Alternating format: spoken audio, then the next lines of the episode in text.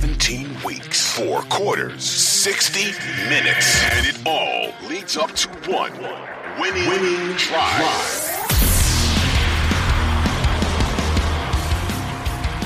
I am here to admit that I was wrong.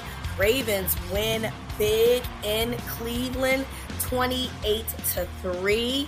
And, you know, I, I can admit it. You know, I'm good with. I, I, said to you on the last podcast, I will be very happy if I am wrong about my prediction. And I was wrong. And this is one of the few times that I am happy to be wrong here. So uh, let's get started with the offense. Um, I mean, listen, it, it, it started slow. You know, this Cleveland defense is very, very good. And we talked about that. Um, but eventually they found a way to kind of get some things going. And when you start looking at the statistics uh, overall, you know, you can't really, you know, feel any type of way about it. I mean, you can talk about the conservativeness of the offensive play calling. I have a theory about that, and we'll talk about that. But overall, I thought everybody did good. You know, Lamar Jackson, 15 for 19. He completed 79% of his passes uh, for uh, three excuse me, 186 yards, two touchdowns, um, and a quarterback rating of 142.5. Mark Andrews finally back in the mix, five targets, 80 yards, and two touchdowns. And the run game really, you know, came into some fruition with Gus Edwards and Justice Hill back.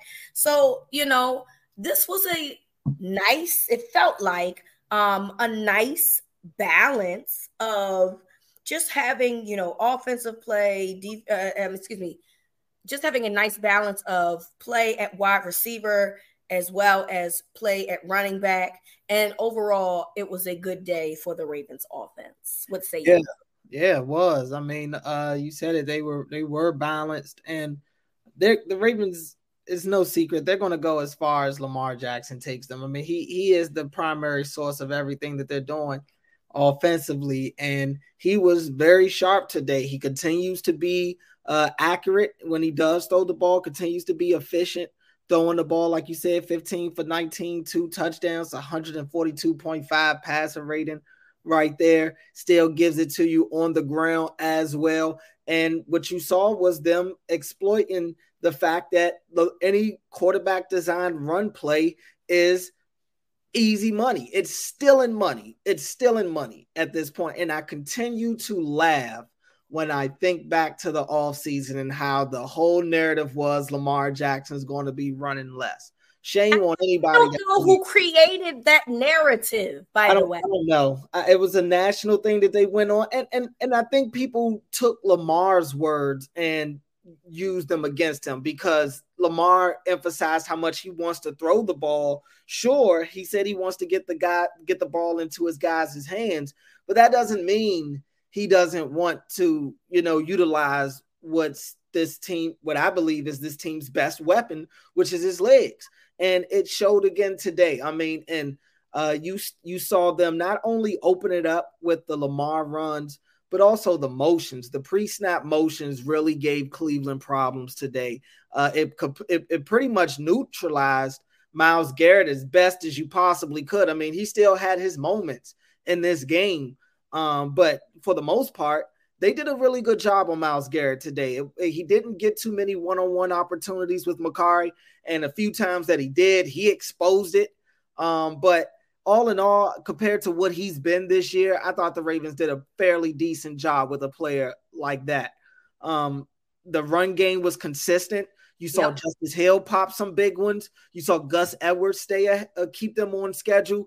Like you mentioned, Mark Andrews five for five on uh, five targets, five catches, yep. 80 yards, a factor after the catch. He's also a factor in the red zone again. I mean, that one that Lamar threw uh, on the top shelf, and and Mark Andrews goes up and just takes it off of Denzel Ward's helmet. I mean, that's that's a heck of a play, a by Mark Andrews, because really Lamar was late on that. He was late. He was yeah. late, but I, I, give Lamar credit as well yep. because that was a heck of a throw. To, if you're going to throw it late, you have to do what he did. You think back to last year in that Bills game that they had lost, where Lamar threw that interception in the red zone trying to get it to Duvernay late. he didn't throw it the same way. It, it, that one was still kind of up for grabs. This one was either Mark's going to get it or it's going to hit a cameraman in the back of the end zone. So I, I, get I give both of that's that's just two great players making a great play right there. I agree. So, um, and even the one to Zay, you see Lamar extending the play. He's looking down the field. He he, he makes it happen. I mean, he was sharp today. He he was sharp, and I think the play calling by Todd Monken helped him get in the rhythm. Those runs, those quarterback design runs for a quarterback like Lamar, that helps get him in rhythm. That that gets him in the game right there. So I, I like that they went to those early and often because it, it opened it up for some of those play action passes that they were able to capitalize on later on down the field. Um, and even if Lamar did have to have to extend the play, that's where he really got to show you how special he is. I agree, and and, and I'm with you on that. Like, I don't really love waiting until later for run design plays. Mm-hmm. I think mm-hmm. that that's something that you can implement wherever. You know what I'm saying? And um, I agree that you know, look, the first touchdown that they got was after the turnover uh, from Brandon Stephens, and Lamar runs a design run play into the end zone. And so I think that those types of things are definitely something that you have to keep into the playbook. And I think that that's the problem when you hear it from a national perspective because they think that the Ravens were going to do something different. Well, that was your perspective. Mm-hmm. You thought that the Ravens were going to do something different. And of course, the Ravens are going to say, oh, we're going to, you know, it's going to be different, or players I'm talking, not necessarily mm-hmm. the team, because uh, coaches are not going to necessarily say, oh, yeah, this is going to be a whole new offense and all of these other things. But ultimately, yeah, they're going to say those things. Eh, but that who, what coordinator, a good one, let me say that, would remove all of the good things that happened in a Ravens offense in previous right. years. That makes that has never made sense to me. It still doesn't make sense to me. It was very weird that people felt like that was going to be um, the case, and it wasn't even like Lamar. Like when you look at his statistics for today, it wasn't like oh, he was all over the field in terms of running. Lamar had nine rushes for 27 yards. He only averaged three yards uh, a carry, mm-hmm. but he mm-hmm. did um, have two touchdowns on the ground. And so that's always going to be something that's important uh, for me outside of you know everything that was so really good about what lamar has done today he has to find a way to stop with the fumbles it has to I don't know what it is. It, it feels like 2018 all over again in terms of the turnovers, but um, I gotta assume that that he clearly knows that that's something that he needs to work on, um, and that that they will. That was my main issue with today with Lamar. Outside of that, Corda, I really have no complaints about mm-hmm. it, and I saw a lot of people talking on social media about how conservative this offense was um, up 21 to 3 and to that I, I would argue that there's a reason you know, they were playing against a rookie quarterback who wasn't getting any traction for the whole day. So there was no need for the offense to open up the playbook and go ham against the Browns. They're still the Browns in terms of defense, and they play very well defense. And what you didn't want to do is get too cute and too aggressive, give them a turnover, give them new life to get back into the game. So I thought that they handled this particular situation very well. Contrary to popular belief, you gotta just you gotta do what's best for the team. And in this case, knowing that the rookie wasn't more than likely going to really make some big plays to come back, you just gotta try to get this clock out and try to win that football game as best as you can. I had no problems with it. Yeah, I mean, and at the end of the day, I don't think it's necessarily all just as easy as saying, oh, they're going conservative with the play calling.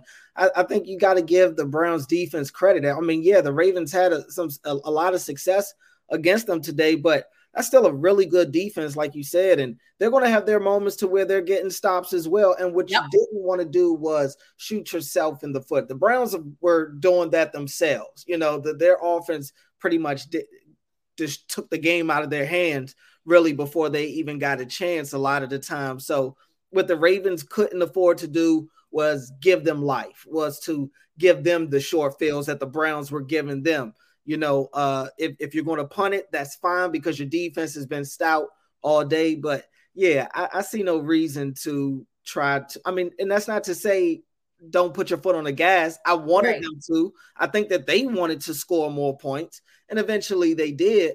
Um, but the, that first half, they were so good. You had to believe that the Browns were going to make some sort of adjustments in the yep. second half and cut some of that stuff off. Absolutely. I, I agree with you. And so I don't think that they took their foot off of the gas. I think they just lifted it up a little bit. Mm. They just didn't accelerate much more. But, you know, as we know, they scored another touchdown. And right. that was just them just kind of dinking and dunking. And that's how it should be, right? You're still allowing the clock to move. You're keeping plays in bounds. There's short passes in bounds.